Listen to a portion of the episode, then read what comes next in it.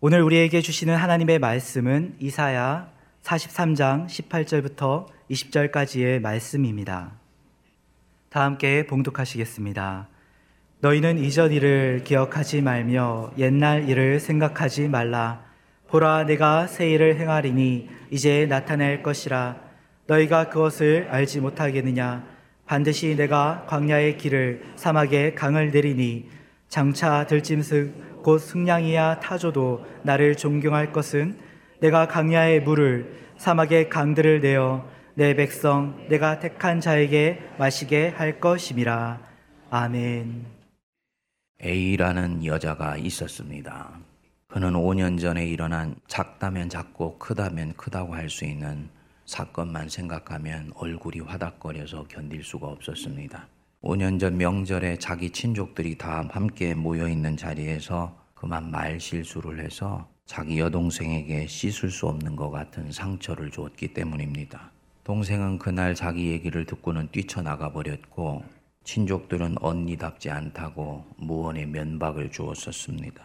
물론 뒤에 동생에게 사과도 하고 동생도 이를 받아들여서 관계가 잘 회복되었지만은 그 후로도 이 자매는 생각의 여유만 가지면 자기도 모르게 그때 그 장면으로 돌아가서 그 순간을 곱씹고 또 곱씹고는 합니다.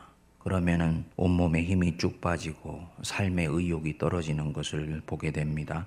동생은 이미 잊어버린 것처럼 자신을 아무렇지도 않게 대하는데 정작 자신은 그때 죄책감과 수치심에 스스로 시달리고 있는 것입니다.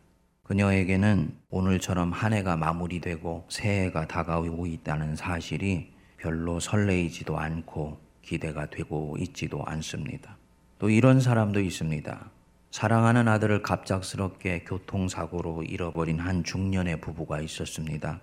전혀 예상치 못하고 마음의 준비도 할 수 있는 겨를이 없는 가운데 아들을 떠나보냈기 때문에 이들은 창자가 끊어지는 것 같은 아픔을 달래고 있었습니다.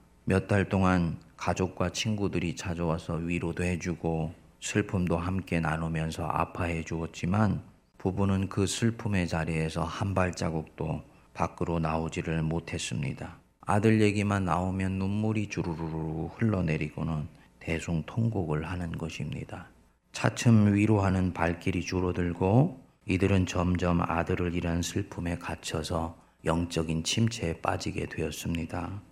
어쩌다 큰 마음 먹고 찾아와 위로해주는 그런 친구들을 만나게 되면 이야기를 합니다. 우리가 얼마나 힘든 줄 아세요?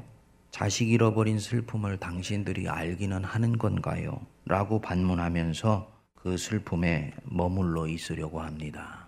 그들은 이제는 지나간 과거가 되어야 할 때도 되었지만은 그 고통 속에서 한 걸음도 빠져나오려고 하지를 않습니다. 여러분들 중에서도 이 자매같이 또 이 중년 부부같이 과거에 있었던 아픈 기억을 떨쳐내지 못하고 어둡침침한 삶을 한 번씩 살아가고 있는 그런 분들이 계실 것입니다. 사랑하는 남편 혹은 자식을 떠나보낸 아픔이 한 번씩 치고 올라오면서 잠을 설치는 경우도 있고 또 믿었던 사람에게 배신을 당해서 씻을 수 없는 상처를 쓸어 안고 있는 분도 계십니다. 오랫동안 기도해 왔지만 그 기도에 응답받지를 못해서 개운치 않은 마음으로 이 해의 마지막을 대하는 분들도 계십니다. 또 어떤 분은 자신이 그 옛날에 했었던 어리석은 판단, 바보 같은 행동으로 인해서 그 후의 삶이 내가 원치 않는 자리로 떨어져 있는 것 같아서 활기 잃은 마음으로 한 해를 보내는 그런 분들도 있습니다. 여러분, 시간에 마디가 있고 매듭이 있다는 것은 창조주 하나님이 우리에게 주신 축복의 하나입니다. 시간이 수천 미터짜리 노끈처럼 매듭도 없이 쭉 늘어져만 있다면 우리는 무엇인가를 마무리하고 새로운 무엇인가를 시작한다는 인식을 전혀 갖기가 힘들 것인데 시간에 지나간 날이 있고 시작하는 새 날이 있고 오늘처럼 저물어 가는 한 해가 있고 새로 시작하는 한 해가 오고 있다는 사실은 우리로 하여금 무엇인가를 털어버리고 새롭게 인생 도화지에 새 것을 그릴 수 있는 가능성을 준다는 면에서는 엄청난 축복입니다. 그러나 과거의 기억을 되새김질하면서 사는 이 A라는 자매나 아들을 잃어버린 슬픔에서 수년이 지나도 벗어나고 있지 못하는 사람에게는 이런 축복이 아무런 소용이 없습니다. 그에게는 늘 그날이 그날이기 때문입니다. 이스라엘 백성들도 그러했습니다. 이사야서가 크게 두 부분으로 나눠지는데 1장부터 39장까지 한 파트가 있고 40장부터 66장까지가 한 파트입니다.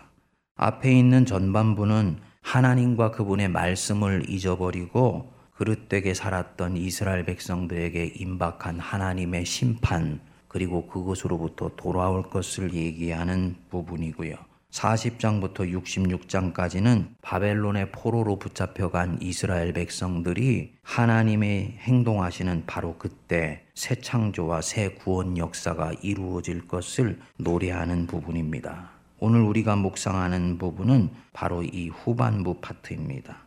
하나님이 자기 백성의 70년간의 치욕스러운 역사를 끝내시고 새로운 출애굽의 대역사를 시작하실 것이다.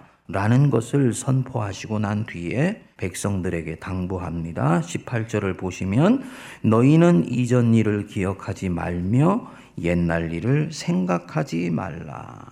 여기서 이전 일을 기억하지 말며라고 했을 때 이 이전 일은 두 가지 측면을 가지고 있습니다. 첫 번째로는 너무너무나 아팠던 일, 너무너무나 고통스러웠던 일, 요거를 얘기를 합니다.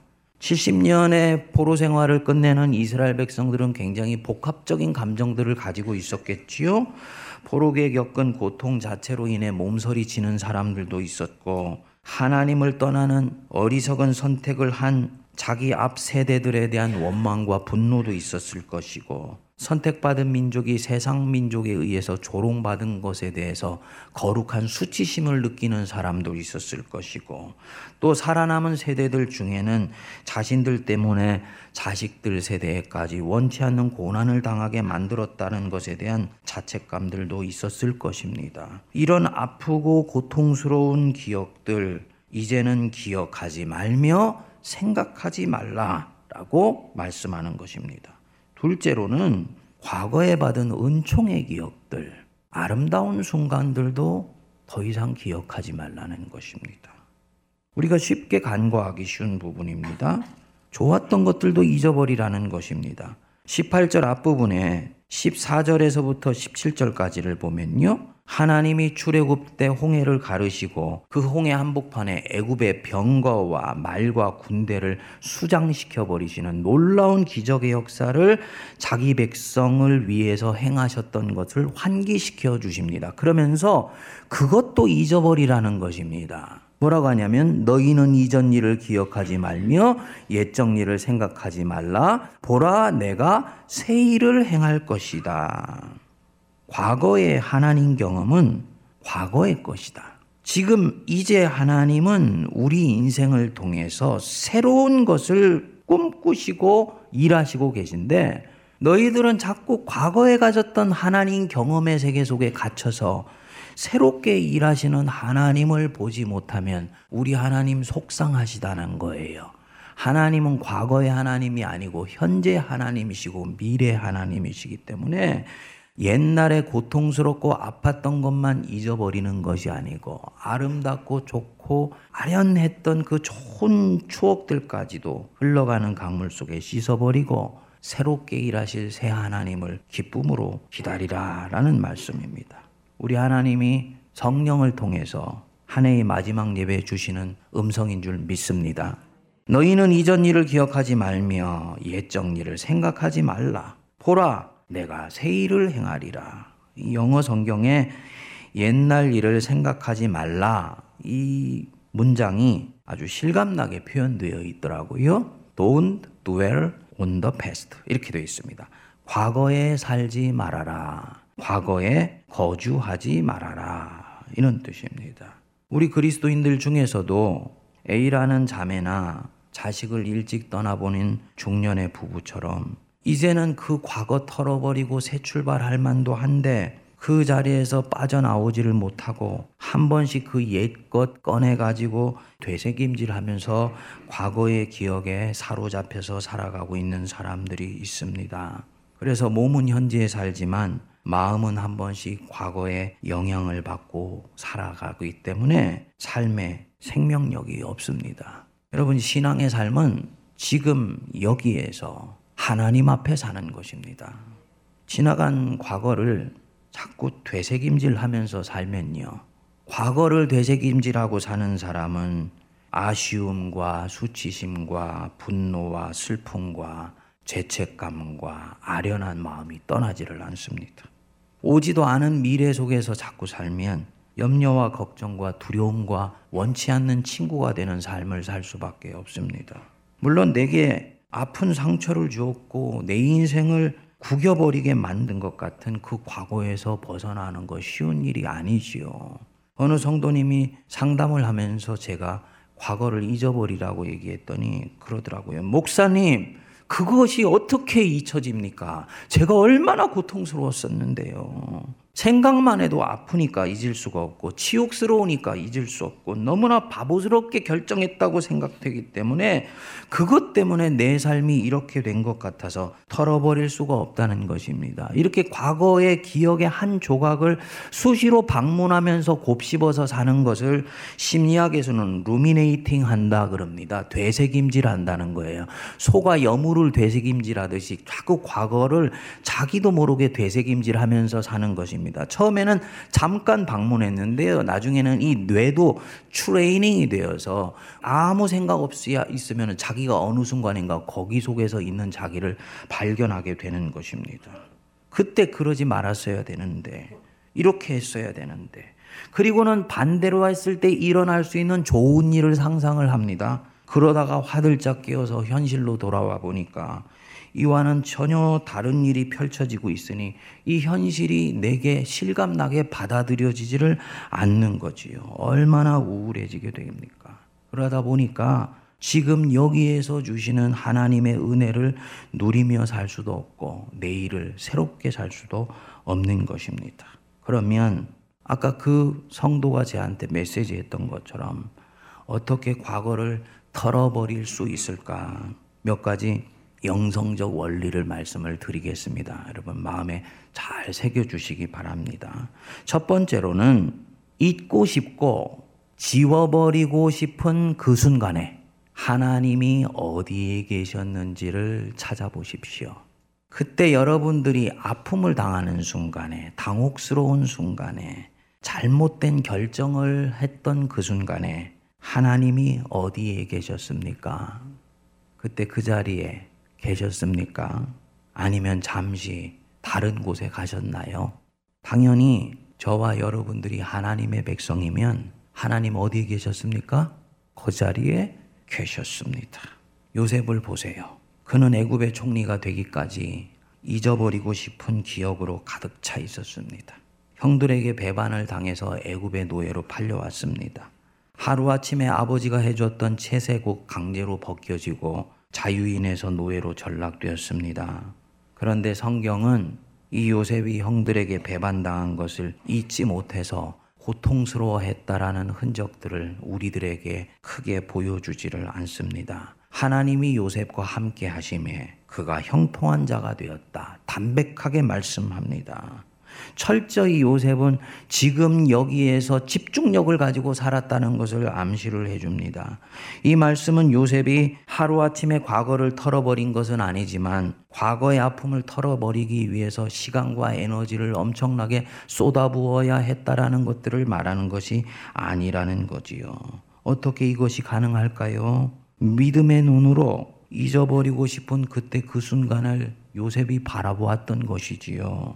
요셉이 형들에게 배반당할 때, 은전을 서로 노예 상인과 주고받을 때, 그 순간에 하나님이 어디에 계셨습니까? 그 자리에 계셨지요.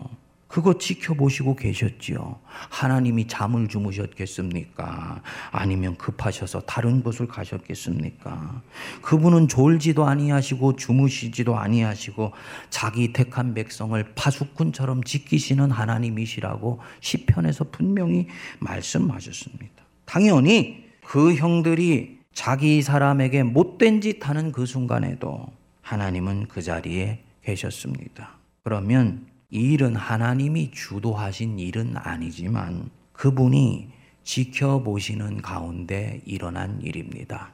그렇기 때문에 내 계획대로 된 것은 아니지만 하나님이 허락하셔서 일어난 일이라는 것 믿으시기 바랍니다. 사실은 이건 볼 수 있어야 돼요. 볼 수 있어야 돼요. 하나님이 허락하셔서 일어난 일이기 때문에 그 일은 그때는 나쁜 일이었고 지금도 나쁜 일처럼 보일지 모르지만 결국은 나쁜 일은 아닐 것이다 라는 것을 볼 수 있어야 됩니다. 하나님이 그때 그 자리에 계셨으면요. 그때도 지금도 나는 안전합니다. 설사 나쁜 일처럼 보일지라도 지켜보시는 가운데 일어났기 때문에 우리 주님은 합력해서 선을 이루시는 것입니다. 하나님이 거기에 계셨지. 그렇기 때문에 지금 내 자신의 걸음이 운명에 내던지던 것이 아니고 악이 빚어낸 어둠의 걸음도 아니니 나는 여전히 안전한 것이지. 이렇게 생각할 때 이 사람이 믿음의 사람이에요. 그러면 지금 여기서 하나님께만 집중해서 현실을 살 수가 있습니다. 2018년에 설교자인 저에게 적용하면요. 6월 18일 날 수술실에서 사고가 터질 때 하나님 어디에 계셨습니까? 다른 환자 방에 신방하러 가셨나요? 아니요. 하나님 그때요. 그 자리에 계셨지요. 서둘러 튜브 빼는 레지던트의 손길에 하나님이 개입하시지 않고 계셨죠. 튜브가 심장 근처 혈관을 때려서 제 몸이 오그러드는 것 우리 하나님이 다 지켜보셨죠. 그러면 주님이 거기에 계셨으면 그것으로 된 것입니다. 과거가 된 그 순간에 지금까지 묶여 있을 필요가 하등에 없는 것이죠. 그때 수술 받으러 들어가지 말았어야 하는데, 그때 그렇게 하지 않았어야 되는데, 그때 왜 의사가 마지막 튜브 빼지 않고 레지던트한테 맡기고 밑으로 내려갔을까? 그렇게 그 순간에 대해서 마음에 집 짓고 살 이유가 없습니다. 하나님이 거기에 저와 함께 계셨었고, 주님이 허용하시고 허락하셔서 결국은 일어난 악이기 때문에 결국 나는 안전하다. 그렇기 때문에 지금 여기서 현재 집중해서 살 수 있는 것입니다. 둘째로 그 사건으로 인해 얻은 은총을 찾아내십시오. 여러분, 우리에게 안 좋은 사건이 일어날지라도요. 하나님의 은총의 힘은 인간이 만들어내는 죄와 악의 힘보다 훨씬 강력하고 끈질기고 훨씬 도도하게 흐르는 힘이 있습니다.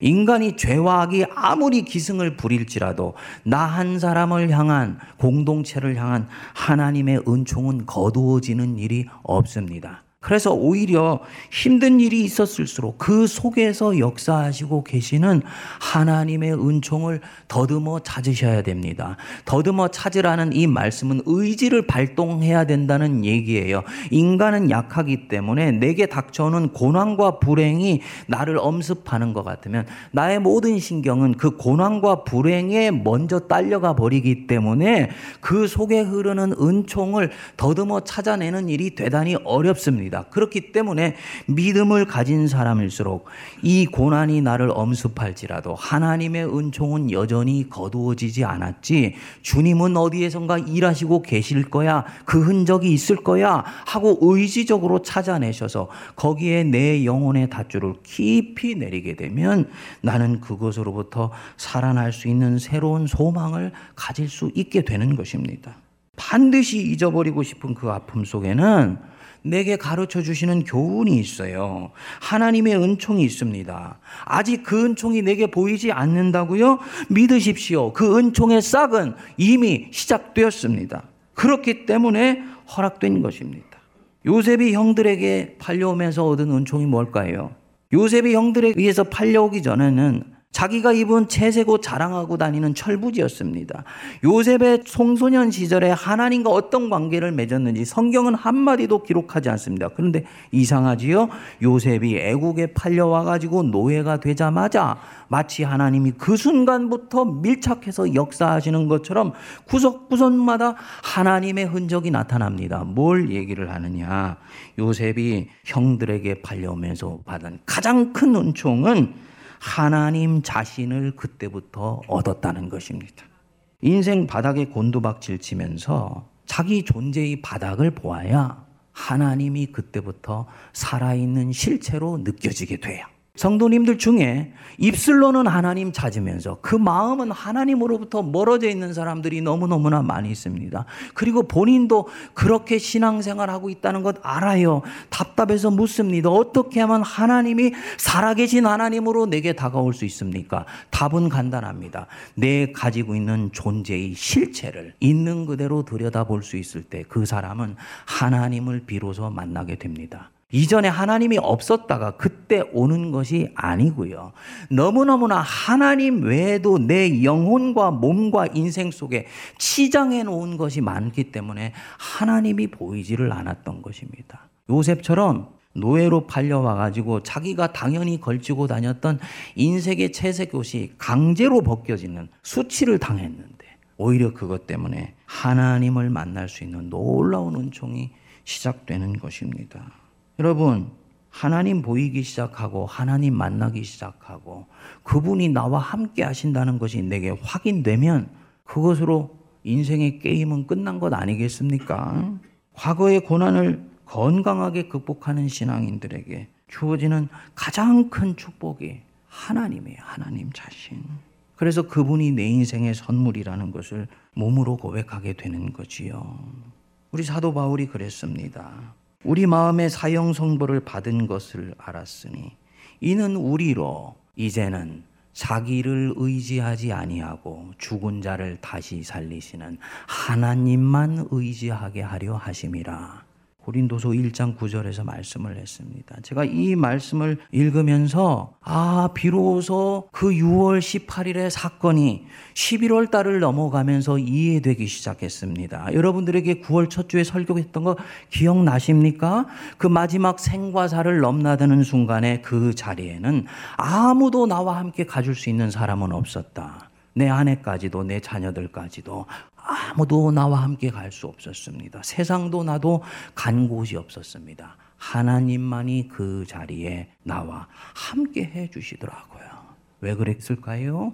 하나님이 부족한 종으로 하여금 너는 죽은 이를 다시 살리시는 하나님만 의지하고 살아라. 바로 그것으로 저는 지금 받아들입니다. 하나님 자신이 나의 모든 의지할 대상이 되고 내 시선이 젖된 어린아이가 어머니의 눈빛을 의지하며 바라보는 것처럼 하나님 자신만 의지하며 목양하고 신앙생활한다면 그것만큼 큰 축복이 어디 있는가 싶습니다. 그 사건으로 인해서 얻은 은총을 반드시 기억하십시오. 그럼 하나님이 그것을 통해서 새 일을 하시는 거예요. 셋째로 하나님은 내 자신의 실수와 세상의 악을 넉넉히 해결할 능력이 있으시기 때문에 그 일이 허락되었다라는 것 기억하십시오. 그냥 지켜만 보시는 데는 이유가 있습니다.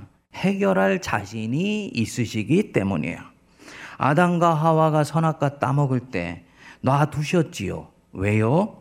결국 우리의 악과 우리의 죄악에도 불구하고 하나님은 당신의 구원 역사를 택하신 만백성을 통해서 결국은 완성하실 자신이 있으셨기 때문입니다.